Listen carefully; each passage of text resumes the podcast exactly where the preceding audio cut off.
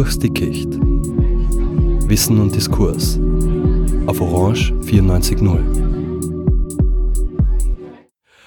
Willkommen im Zwischenprogramm, das sich derzeit über mehrere Tage erstreckt hier bei Orange 94.0 auf der Rückkehr zu den Programmschienen. An den Mikrofonen begrüßen euch Barbara Imhof. Hallo. Von der Sendereihe Space Specials, über die gleich noch zu reden sein wird. Und Baldwin Landl von 5 Minuten Climate Chance. Dankeschön. Von der natürlich auch noch zu reden sein wird. Ich, ich denke, wir fangen einmal an, uns vorzustellen. Es ist hier quasi ein Gipfeltreffen dreier Sendungen. Ich oute mich äh, am eigenen Sendeplatz. Radiodispositiv, wöchentlich, damit wir sind schon mal bei den Formaten. Barbara, ihr seid monatlich? Richtig, wir sind äh, jeden dritten Dienstag im Monat, ähm, seit ähm, fast 20 Jahren, sage ich schon mal, zwischen 17.30 Uhr und 18 Uhr auf Radio Orange. Und äh, aber noch nicht ganz so lange, aber schon über zehn Jahre unter dem Titel Space Specials. Und ähm, ja, da versuchen wir, ich, also in abwechselnder Reihenfolge mit Kolleginnen, ähm, eigentlich dieses Thema Weltraum, Weltraumexploration, aber auch alles, was damit zusammenhängt, manchmal auch Lernen von der Natur für sozusagen Anwendungen im Weltraum oder auch Kunst für den Weltraum im Weltraum oder alles, was sich damit beschäftigt, eigentlich zu erforschen und erfahren. Und äh, es gibt jetzt schon, gibt auch auf dem Cultural Broadcasting Archiv äh, wahnsinnig viele Folgen und so eine Art Hörbibliothek zu diesen Themen, die ja jetzt gar nicht so schnell alt werden, weil man ja gar nicht auch sich so schnell ins All und im All bewegen kann. Es ist eine ziemlich zukunftsgerichtete Angelegenheit.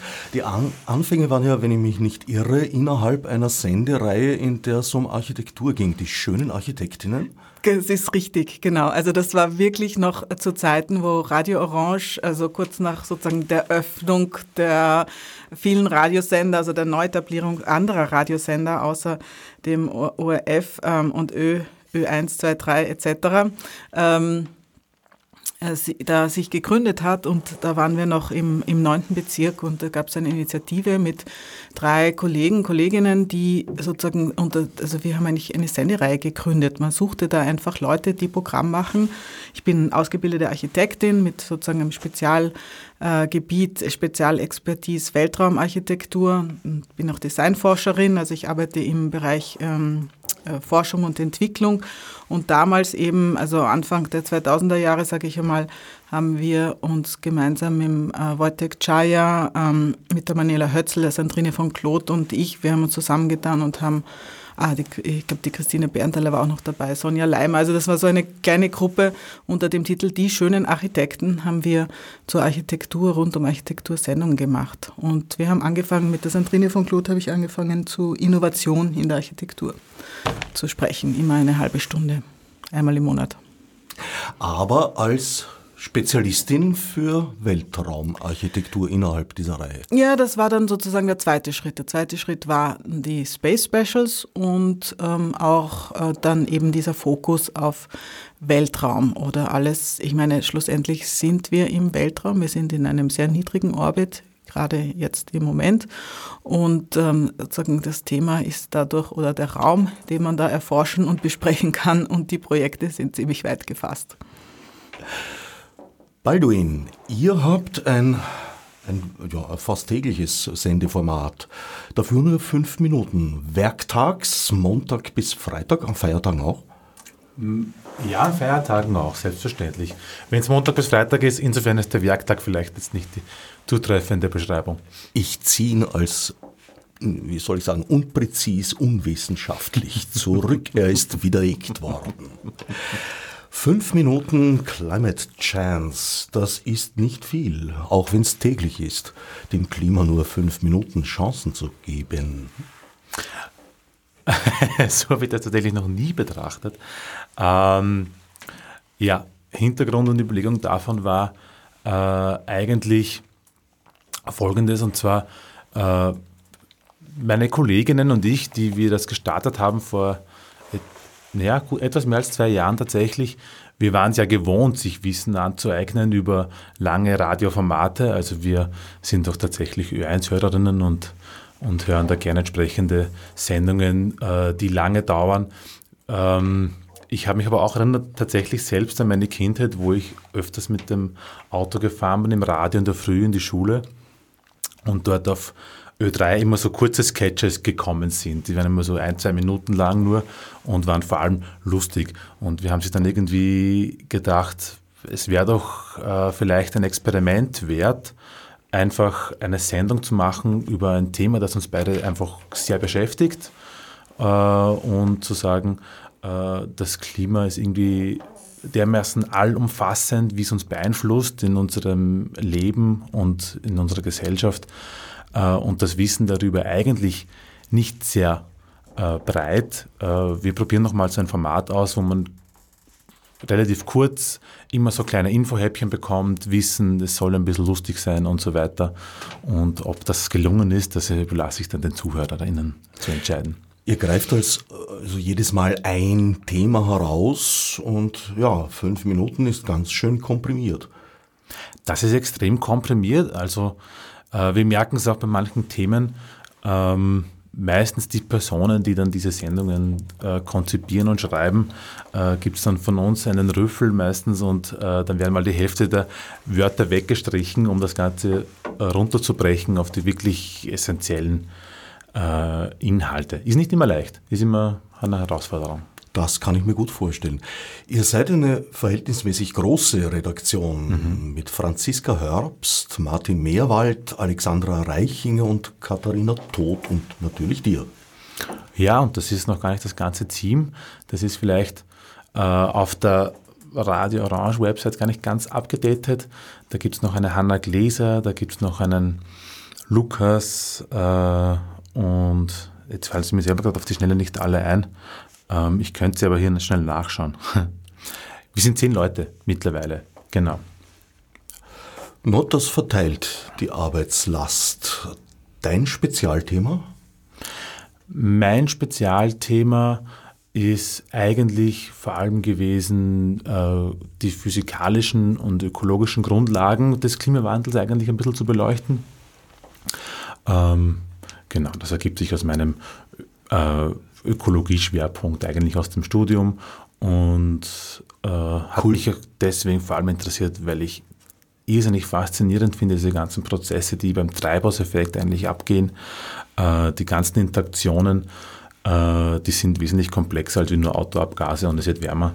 Ähm, das ist, ich fand es einfach faszinierend. Ich dachte mir, vielleicht gelingt es mir, das ja auch zu transportieren in den Sendungen. Du hast ursprünglich studiert Kulturtechnik und Wasserwirtschaft und hast dann ein Masterstudium Environmental Sciences angehängt, Soil, Water und Biodiversity. Was kann man sich darunter vorstellen? Ja, ähm, klingt nach einem komplizierten Masterstudiengang. Im Endeffekt äh, sind sehr viele naturwissenschaftliche Elemente da drinnen äh, vertreten, die ich mir eigentlich ein bisschen zusammensuchen konnte, auch großteils. Äh, ich habe vor allem... Wie, du hast deinen Studiengang selbst erfunden, entwickelt? Nee, nee, nee. nee. Studium Irregulare, wie man so das wäre schön gewesen, aber, aber, aber ganz so kompliziert war es nicht. Es gab einen sehr großen Pool an, an, an Vorlesungen und Übungen äh, innerhalb von einzelnen Schwerpunkten. Also es gab dann auch schon, ich glaube schon sechs, sieben verschiedene Schwerpunkte, äh, wo es um Umweltthemen ging eigentlich. Und ich habe mich da vor allem auf die ökologischen Sachen äh, gestürzt. Die haben mich damals einfach am allermeisten interessiert. Ja. Du, Barbara, hast einen etwas radikaleren Zugang. Du hast ja dein Wissens- und Forschungsgebiet gleich selbst erfunden. Als du angefangen hast, über Weltraumarchitektur zu arbeiten, war das ein Thema, das vor allem Erstaunen hervorgerufen hat. Ja, das ist eine gute Beschreibung, Herbert. So kann man das ungefähr sagen.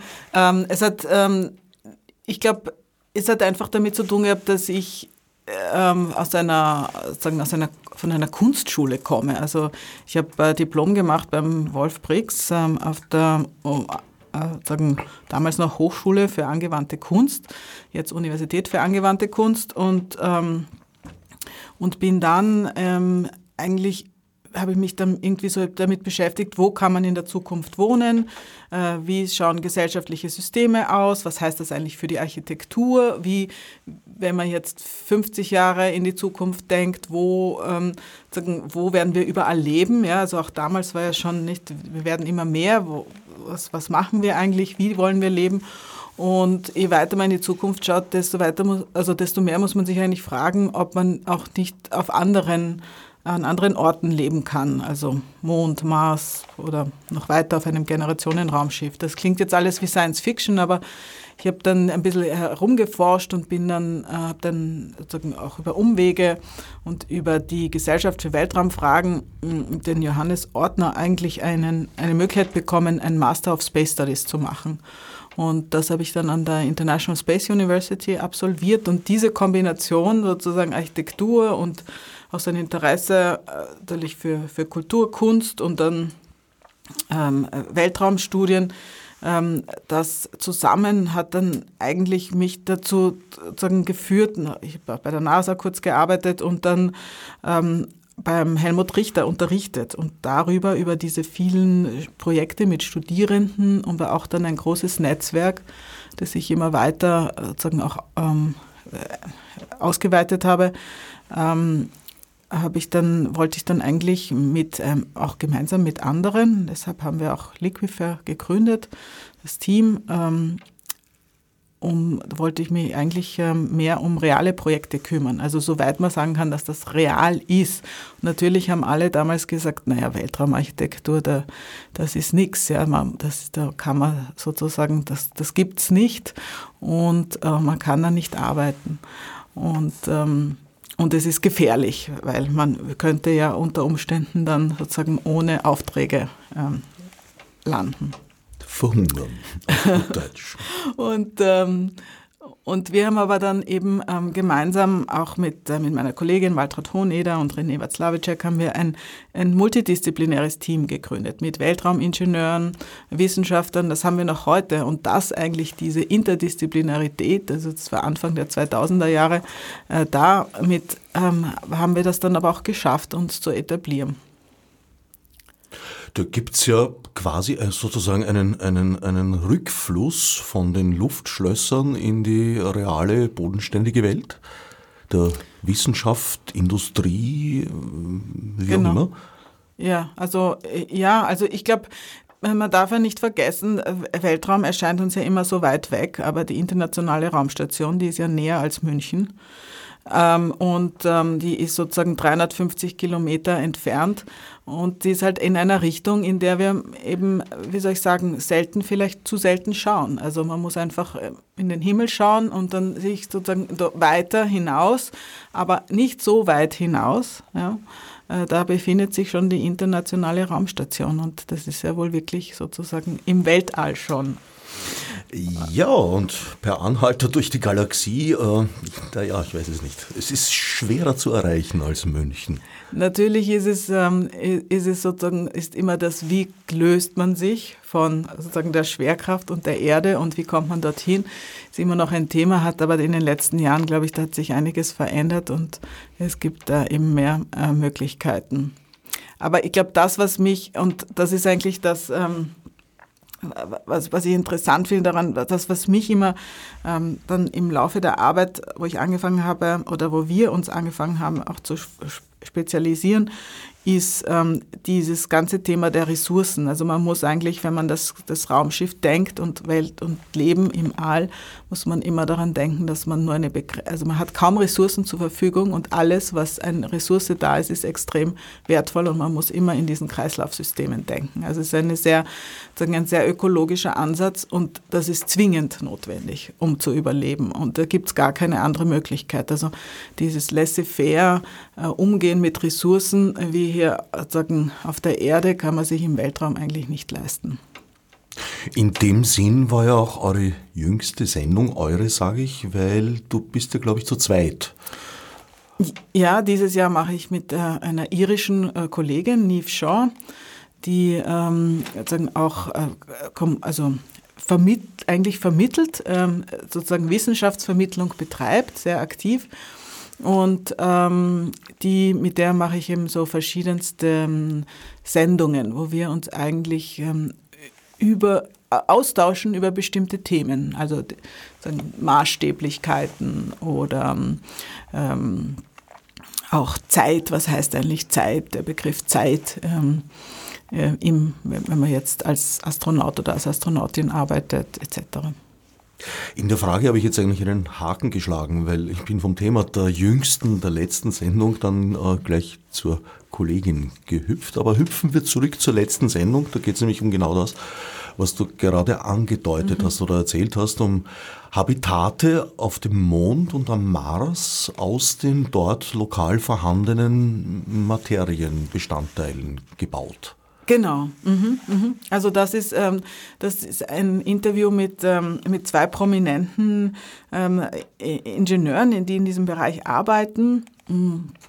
Ähm, Hein Benner-Reuer und äh, äh Kevin Cannon und ähm, zwei US-Amerikanern, ähm, also Wissenschaftlern und Ingenieuren, die eben in verschiedenster Weise mit dem lokalen Ressourcen, dem sogenannten Regolith, dem Marssand oder Mondsand, also so heißt das, arbeiten, um äh, mit Hilfe von äh, 3D-Druckverfahren eben Habitate 3D zu drucken, automatisiert zu drucken. Das ist auch ein Thema, mit dem wir uns in unserer Forschungsarbeit als Liquifer beschäftigen. Naja, am Weg zum Mond werden Raststationen wahrscheinlich nicht benötigt, am Weg zum Mars wahrscheinlich schon, aber wenn man ankommt, wäre es schön, dort eine Unterkunft zu finden und auf das zielt es ab. Genau so, also genauso ist es. Man geht davon aus, dass es, man wird nicht mehr sozusagen in händisch irgendetwas bauen, das ist auch viel zu gefährlich und macht gar keinen Sinn, sondern man wird mit äh, robotischen, automatisierten Technologien ähm, eben beispielsweise den, ähm, den Mondsand oder Marssand ähm, ähm, sintern, vielleicht mit Hilfe eines Lasers oder schmelzen und dann eben in Formen gießen, so dass man eben eine gute Schutzschicht hat und darin leben kann. Balduin, eure letzte Sendung, also eure letzte Sendung als Sendereihe, ist ein Blick über den Tellerrand ins Nachbarland und beschäftigt sich mit dem neuen Klimaschutzgesetz in Deutschland. Also ihr versteht euch offenbar vernetzt, was ja in Bezug auf äh, Klimathemen und Problematiken ja eh notwendig ist. Ja, auf alle Fälle. Ähm, wie es dazu kam, ist eigentlich, äh, der deutschsprachige Raum ist ja natürlich Österreich, Deutschland und die Schweiz auch tatsächlich ein bisschen. Aber wir haben einfach äh, quasi Kontakte geknüpft, auch zu Leuten in Deutschland. Also der Lukas Weimann ähm, ist aus Deutschland und die Hanna Gläser ist auch aus Deutschland. Und unser Team ist ein bisschen zerstreut inzwischen. Also wir, wir kommunizieren auch vor allem über Telekommunikation und so weiter.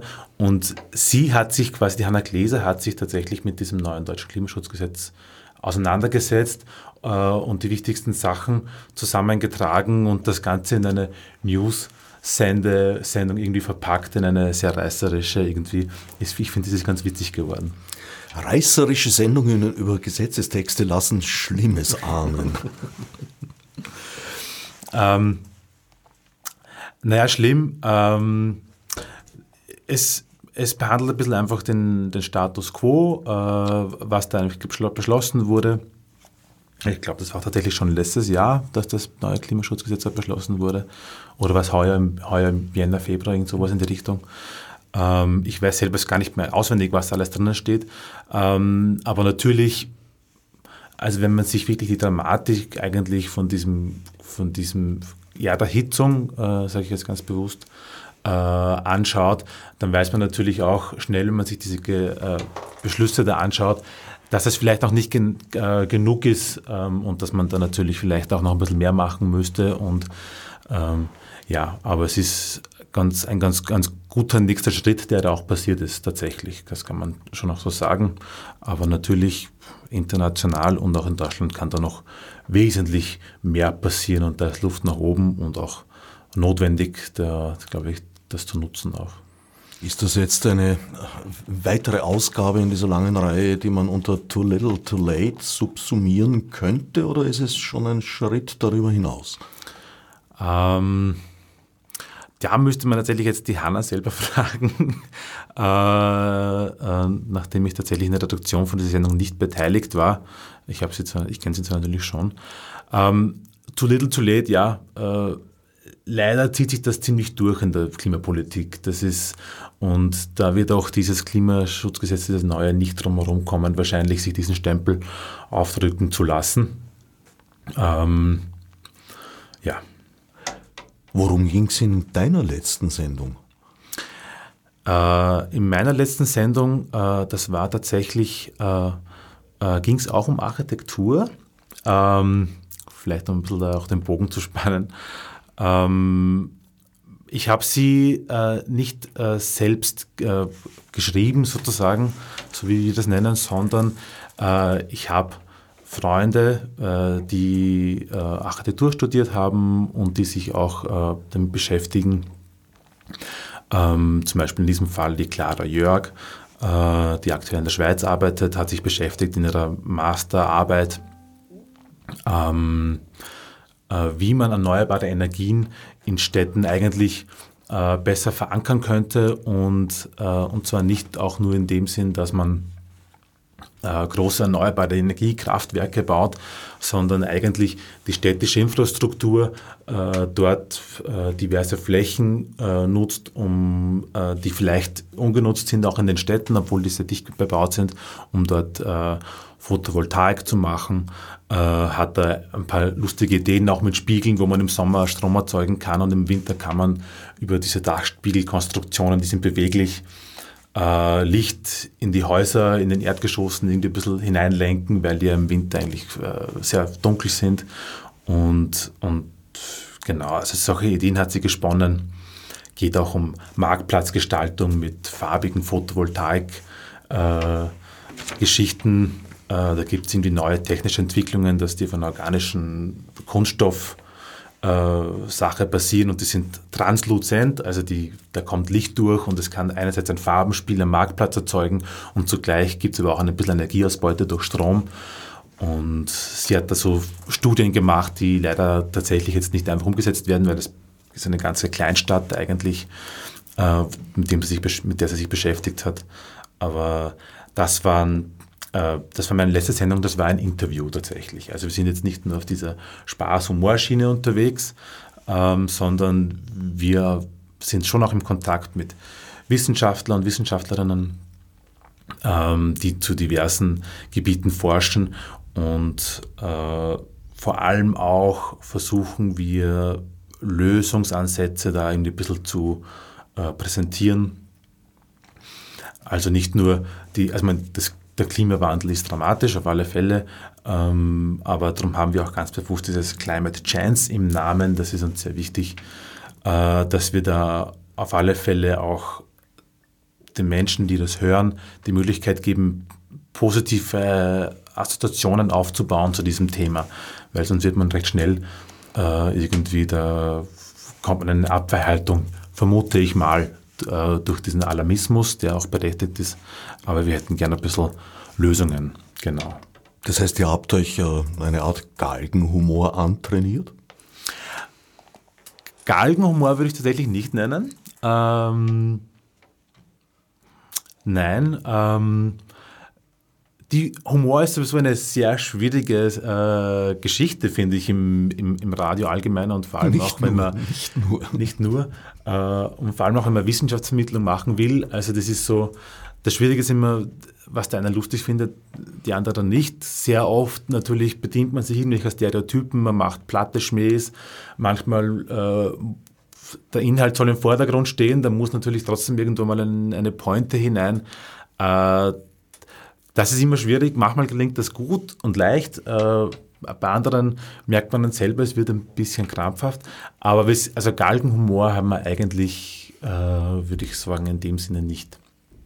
Wir versuchen schon immer positiv zu bleiben und äh, ähm, genau. Und ich glaube, das gelingt uns eigentlich zum Großteil recht gut. Ja. Also ihr habt Hoffnung auf einen guten Ausgang dieser doch sehr langen und schwierigen Geschichte, würde ich sagen. Ähm, Hoffnung. Also tatsächlich persönlich gesagt, äh, bei mir schwankt sie täglich die Hoffnung. es gibt in einem Tag, da denke ich mir, ja, äh, da geht was weiter, da bringen wir was zusammen, das ist gut. Dann gibt es wieder, liest man wieder irgendwelche Berichte, äh, was nicht dort schon alles schief geht und dann kommt wieder ein neuer äh, IPCC-Report heraus und so weiter und dann denkt man sich auch wieder, dort und dort und dort wird es katastrophal am Endeffekt ähm, ja, können wir eh nur können wir in Zukunft eh nicht schauen und wir werden sehen, was passiert. Es wird sich sehr viel verändern. Ich glaube, davon kann man mit Sicherheit ausgehen und äh, wir sind in einer sehr privilegierten Position hier in Österreich, glaube ich, äh, dass wir das auch noch längere Zeit halbwegs gut überstehen, obwohl es auch bei uns anstrengender wird. Global gesehen ja, gibt es zum Teil dramatische Veränderungen, leider. Und ja. Aber es ändert ja nichts daran, dass wir unbedingt was ändern müssen, also dass wir unbedingt auch Verbesserungen machen müssen, auch wenn es viele Veränderungen gibt. Ich glaube, die Tragweite und, äh, und die Größe der, äh, der Veränderungen, die passieren, sind davon abhängig, wie viel Energie wir hineinstecken. Äh, äh also nicht physische Energie, sondern äh, quasi persönliche Energie, sage ich mal, ist ein sehr unwissenschaftlicher Begriff, ähm, ähm, um quasi die, diese Krise irgendwie auch irgendwie einzudämmen. Da sehe ich ja einen der Berührungspunkte zwischen euren, euren beiden Sendungsreihen, eben den, den vorsichtigen Umgang mit Ressourcen. Und da wird ja auch heftig geforscht inzwischen. Ja, also es gibt äh, verschiedene Bereiche. Das eine ist das, was wir vorher schon kurz angerissen haben. Also wenn man jetzt mehr drauf schaut, was eigentlich vor Ort an Ressourcen vorhanden sind. Und das ist jetzt, kann jetzt vor Ort auf einem bestimmten sagen, äh, Stück am Mond, am Mars, aber auch auf der Erde sein. Also ähm, das kann man ja genauso ähm, irgendwie betrachten. Also wie baut man jetzt ähm, in einem, sagen wir, in einem Land, ähm, das ähm, sehr stark von einer Wüste dominiert wird beispielsweise oder sehr stark von Urwald dominiert wird, wie, wie baut man da eigentlich? Also wie geht man mit solchen, mit den vorhandenen Ressourcen um? Und wie schafft man da auch eine, eine Umwelt, in der viele Menschen zusammenleben können, gut zusammenleben können? Ähm, der Mensch braucht ja was braucht er zum Überleben? Das Wichtigste ist Sauerstoff. Also nach ein paar Minuten würde ich sagen, ohne Sauerstoff ist man dann, kann man es eigentlich nicht aushalten. Das überlebt man nicht. Das nächste, was man braucht, ist Wasser. Das geht, glaube ich, zwei bis drei Wochen, aber dann ist sozusagen auch zu Ende mit dem, wie wir damit Haus, also wir überleben können ohne Wasser. Und das nächste ist, ähm, ähm, ist äh, Essen. Also ich glaube, Wasser ist noch ein bisschen weniger lang, aber Essen, glaube ich, nach drei Wochen ist dann auch zu Ende. So. Also es ist eigentlich, äh, sind, das, sind das drei grundlegende Dinge, die wir zum Überleben brauchen. Und, ähm, und das muss man sich auch mal bewusst machen und vielleicht auch ein anderes Verhältnis dazu etablieren. Wie geht man mit diesen Ressourcen um? Und was heißt das auch? Also Luft, gute Luft zum Atmen, äh, Wasser, sauberes Wasser, Trinkwasser äh, und dann auch Nahrung. Ähm, und zu diesen ganzen Themen gibt es eigentlich, also ich würde sagen, das sind die lebenserhaltenden Systeme, wenn man das jetzt sozusagen in Raumschiffssprache übersetzt. Und ähm, da ähm, ähm, wird man halt, also Wasser kann man ja, also auf der Raumstation wird ja Trinkwasser über Urin gewonnen, nicht? Also Urin wird so lang recycelt, bis man es wieder trinken kann. Ähm, und ähm, wenn man jetzt äh, zwei Liter braucht und ähm, also irgendwie ein bisschen was geht wahrscheinlich verloren, aber es gibt noch durch andere Möglichkeiten, also ähm, ähm, Schweiß und so kann man es auch noch mehr Wasser, Trinkwasser oder das alles rückführen, also alles Feuchtigkeit prinzipiell. Ähm, und, äh, und dann eben äh, Urinaufbereitung. Dann ähm, Luft kann man auch relativ gut also wieder ähm, aufbereiten ist auch äh, eine Raumstation nicht ganz zu 100 Prozent äh, recycelt, noch nicht, aber das kann man sich ähm, sagen, überlegen. Oder daran wird auch geforscht. Und dann Nahrung, das ist das Schwierigste. Also wie kriegt man eigentlich, also wenn man jetzt sagt, wir brauchen eigentlich sonst nichts, also das sind ja sozusagen, wie soll ich sagen, das sind ja nur diese ganz einfachen Dinge, ja, also nicht das viele drumherum, was wir sonst noch sozusagen glauben zu brauchen. Ähm, dann ähm, kann man sich überlegen, wie kann man sozusagen Nahrungsmittel auch in diesen Kreislauf einbauen. Also dass man eben sozusagen, äh, wie produziert man sie, was braucht man zur Produktion äh, und, und, äh, sozusagen, und was kann man sozusagen dann wieder, nicht wie man es im Bauernhof früher gemacht hat, nicht sozusagen, was kann man dann sozusagen mit der ganzen Gülle auch wieder dann düngen und so weiter. Also Raumschiff als Bauernhof, Bauernhof als Raumschiff. Äh, und ähm, das, das sind alles so Themen, die halt auf einer biologisch-technologischen Basis erarbeitet werden. Da wird sehr viel mit Mikroben, Bioreaktoren gearbeitet, um diese Kreisläufe zu schließen. Und, ähm, und wir haben beispielsweise wir haben ein Projekt gemacht unter der Leitung der deutschen Luft- und Raumfahrt, in, also ein Gewächshaus gebaut in der Antarktis ähm, neben der deutschen Neumeier Station. Und da ging es wirklich darum, eine, ein Anbautechnologie zu verwenden, also, also ein aeroponisches System, wo man keine Erde verwendet, ganz wenig Wasser, die Wurzeln sozusagen von verschiedensten Gemüsesorten wie äh, Tomaten, Paprika, Mangold etc. im Dunklen, in einer dunklen Box wachsen, alle zehn Minuten besprüht werden mit so einer Nährstofflösung aus Salzen und ähm, mit allen Mineralstoffen, die die Pflanzen brauchen. Und, ähm, und das ist dann sozusagen exemplarisch mal in so einem kleinen Container auf 10 Quadratmetern geschichtet in Regalen ähm, gewachsen äh, und zwar über neun Monate und da haben wir dann circa so 270, 280 Kilo an reiner äh, sagen, Verbrauchsmasse geerntet, also ohne die Blätter, die man beim Kohlrabi nicht isst oder weniger oft isst, sagen wir mal so. Ähm, und das ist schon relativ viel. Dazu braucht es aber auch sozusagen das richtige Licht. Und das verbraucht natürlich Energie. Und ich meine, jetzt im Sinne der Raumstation, und das ist auch ein bisschen, ähm, äh, was, äh, was wir vor, worüber wir vorher gesprochen haben, sozusagen, äh, kann man es natürlich mit Solarenergie ähm, das noch bewerkstelligen. In der Antarktis geht das nicht, äh, muss man auch sagen, gibt es zu wenig Sonne. Und, ähm, aber sonst kann man sich natürlich überlegen, wie man da auch solche Systeme ganz effizient in so Kreisläufe bringen kann.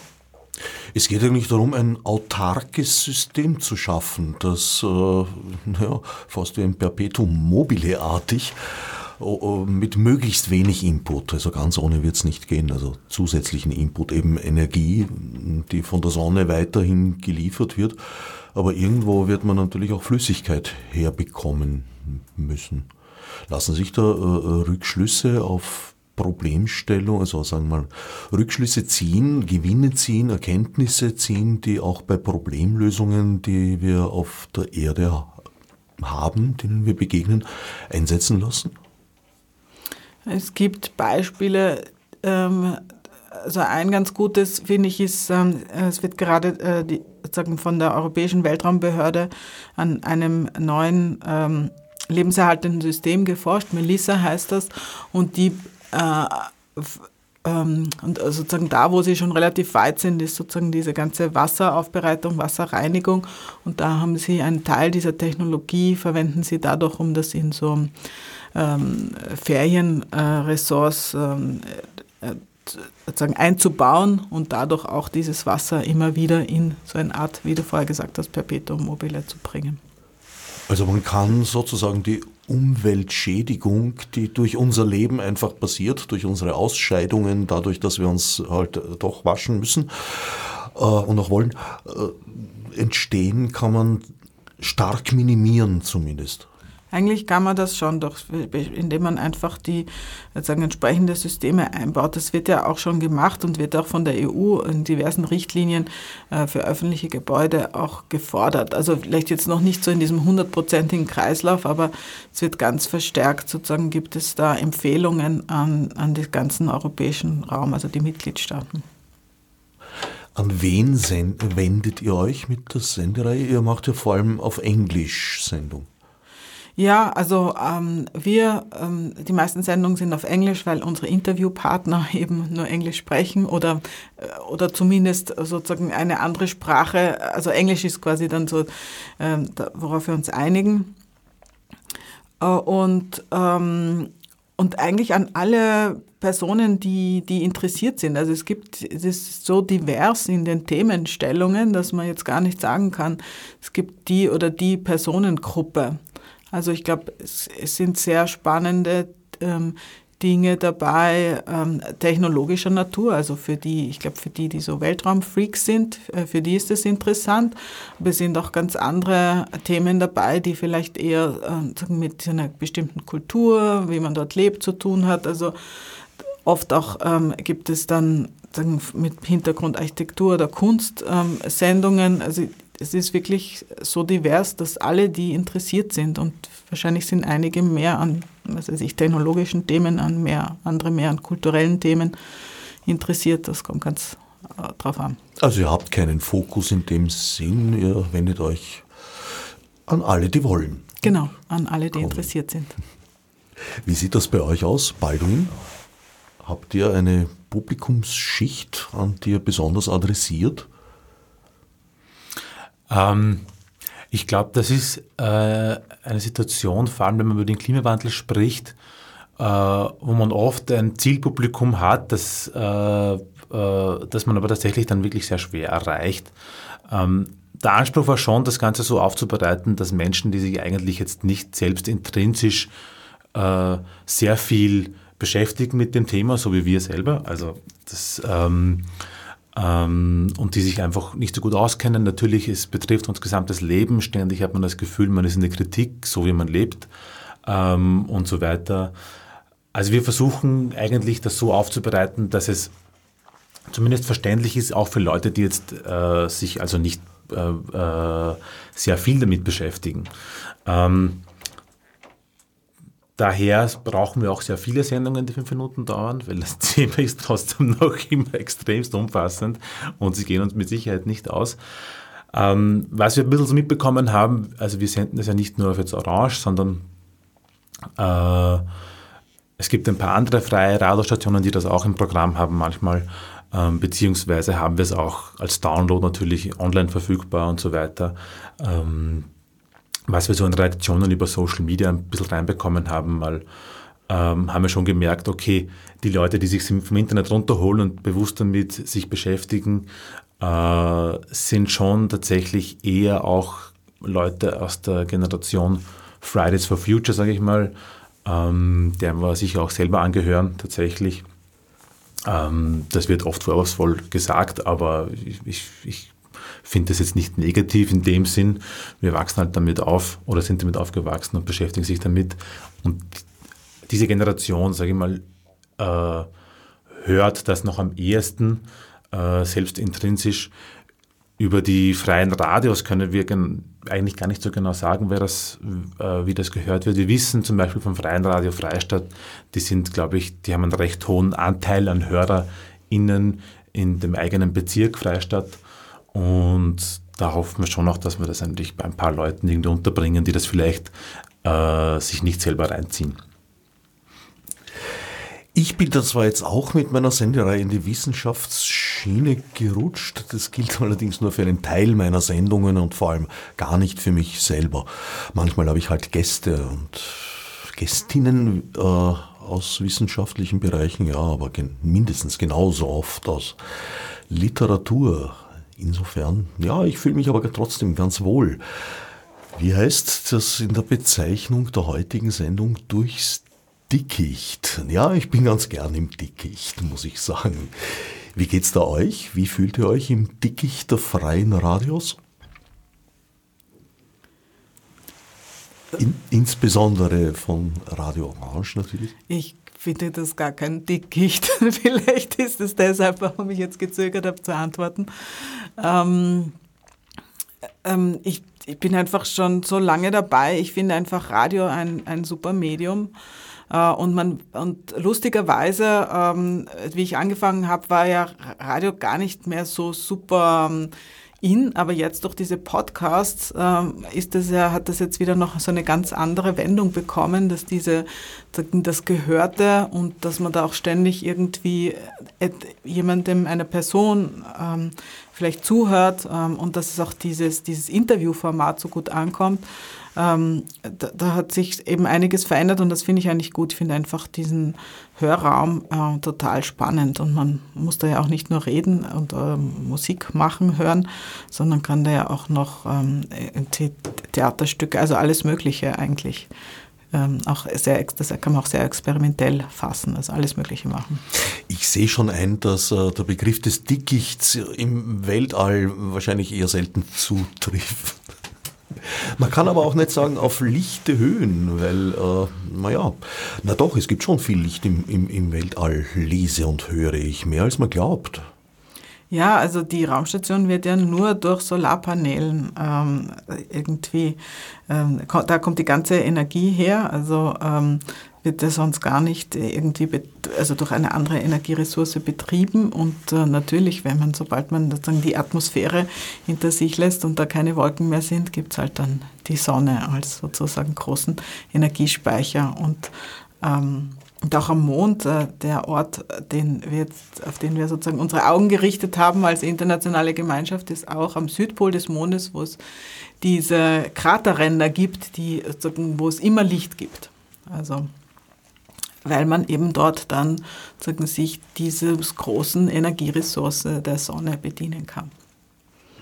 Wie steht da der Mond zur Sonne? Zur Erde hat er eine, eine, eine Abweichung von, ich glaube, ungefähr 5%, wo er so, so ein bisschen äh, dahin wankt.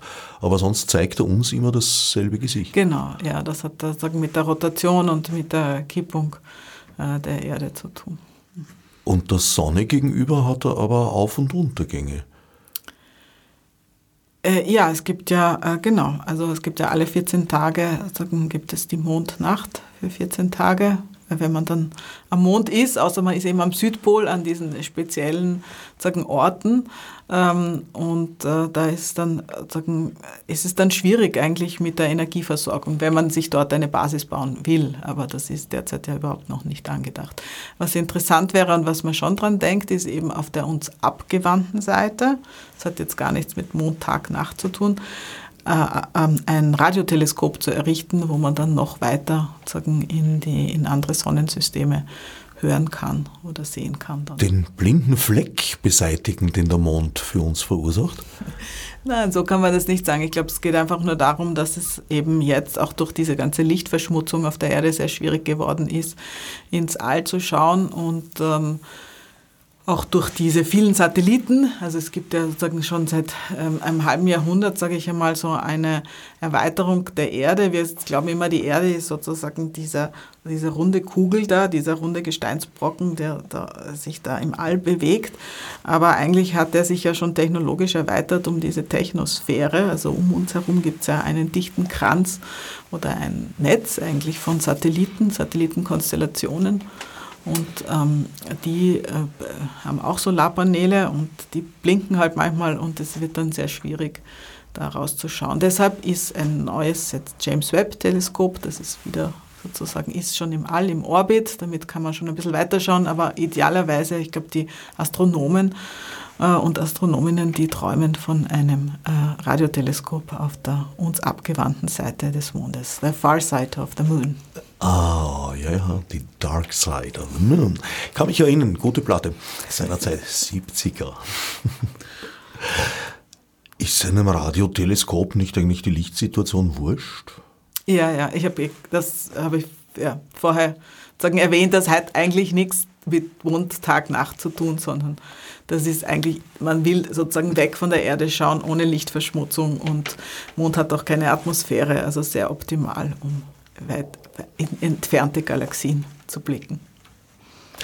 Nebenfrage, weil es mich interessiert, gibt es inzwischen eine Erklärung für diese wirklich äußerst seltsame Rotation, die der Mond da vollführt? Ein Mondkalender ist ja auch eine höchst komplizierte Angelegenheit, die dann äh, nimmer mehr gilt. Also da gibt es überhaupt äh, Wiederholungen sozusagen?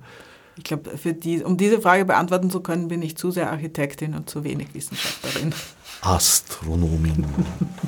Habt ihr einen Astronomen, eine Astronomin an Bord bei euch, die mir diese Frage beantworten könnten? Äh, leider nicht.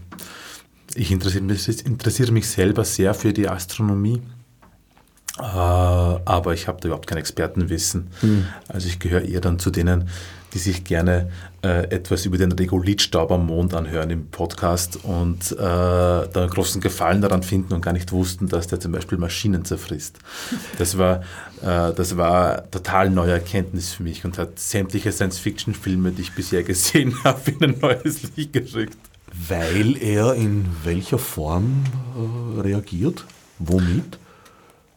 Ich, ich versuche es mal wiederzugeben. Der ist, also das ist Staub und der ist irgendwie elektrostatisch aufgeladen und das ist so feinkörnig, dass das einfach die, äh, die Maschinen einfach angreift.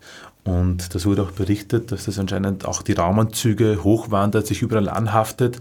Und es ist wie so ein, ich stelle es mir echt vor, so wie so ein, wie so ein es bekommt dann sehr schnell so was äh, äh, Science-Fiction-Wesenartiges, so dieser Staub, der einfach alles so zuklebt und, äh, und äh, so stelle ich mir das vor. Aber ich weiß nicht, ob das akkurat ist. Wahrscheinlich nicht. Nein, ich glaube, das, Baldian, das ist eigentlich sehr schön beschrieben. Und, ähm, und man sieht das auch, es gibt so Bilder von den Apollo-Astronauten ohne Anzug, also wie sie den Helm runtergenommen haben und die, ihre Gesichter, die schauen aus wie so Kohleminenarbeiter. Also dieser Staub hat sich wirklich in diesen Anzug, also durch diese, nicht irgendwo gibt es ja dann Verschlüsse und da hat sich der durchgefressen. Wobei diese Anzüge ja luftdicht waren. Genau. Interessant, nicht? Sehr spannend. Aber eben dann doch sozusagen für diesen Mikrosand äh, nicht genug dicht. Sind wir schon fast bei einem weiteren Materialthema Graphen, aber damit werde ich euch jetzt nicht belästigen. Was brennt euch noch auf der Zunge in den verbliebenen Sendeminuten? Na, ich wollte mich eigentlich selbst bedanken für die Einladung zu dieser Sendung. Ich fand es sehr erfrischend und spannend. Ähm, vor allem ein, ein Aspekt, der mir die ganze Zeit gekommen ist in dieser Sendung, was mich sehr fasziniert hat, war, wie sehr eigentlich diese Weltraumforschung, äh, dieser Versuch, diese kleinen Ökosysteme äh, zu bauen und äh, äh dann ach, in der Antarktis irgendwelche Hydroaquakulturen erzeugt und versucht, möglichst ressourcenschonend umzugehen. Ich finde dieses Bild ganz schön, dass die Erde auch ein Riesenraumschiff ist und ähm, und das ist tatsächlich eigentlich ganz nahe auf einer sehr kleinen Ebene, diesem großen Ökosystem, wo auch alles recycelt wird die ganze Zeit. Also jedes Wasser und jedes Luftmolekül, das wir irgendwie einatmen oder trinken, ist wahrscheinlich schon in tausenden anderen Organismen gewesen. Und ich finde das total faszinierend, auf dieser Riesenskala, quasi wie das dann eigentlich in der Weltraumforschung oder Weltraumarchitektur tatsächlich dann bei dir äh, runtergebrochen wird. Ich fand den Austausch total cool. Mich hat es auch wahnsinnig gefreut, äh, wieder mal live zu sein und dann auch so tolle Gesprächspartner zu haben. Und ähm, ich kann mir auch vorstellen, äh, dass wir äh, über Ökologie und äh, sagen, auf Wohnen auf der Erde und jenseits des Erdhorizonts auch mal gemeinsam eine Sendung machen. Ja. Das würde mich besonders freuen, wenn ich euch da sozusagen zusammengebracht hätte. Ja. Das wäre schön. Spartenübergreifend. Ich glaube einfach nur raumübergreifend. So würde ich das sehen. Es ist kein, thematisch es ist immer dasselbe. Wir versuchen sozusagen ein bestimmtes Ökosystem zu verstehen oder zu erhalten oder wieder zu beleben oder zu ergänzen und ähm, oder neu zu bauen. Und das ist eigentlich geht es immer um das gleiche Thema. Wir versuchen uns selbst als Menschheit äh, zu erhalten und mit uns natürlich viele andere, möglichst viele andere Lebewesen auch. Würde mich sehr freuen. Ich würde auch gerne meine Sendezeit dafür zur Verfügung stellen, falls ihr möchtet. Das hört sich doch super an. Die Zukunft wird zeigen, wie so vieles andere auch. Vorher möchte ich mich verabschieden von meinen Studiogästen Barbara Imhoff von Space Specials und Baldwin Landl von 5 Minuten Climate Chance. Fürs Zuhören dankt Herbert Gnauer von Radio Dispositiv. Durchs Dickicht. Wissen und Diskurs auf Orange 94.0.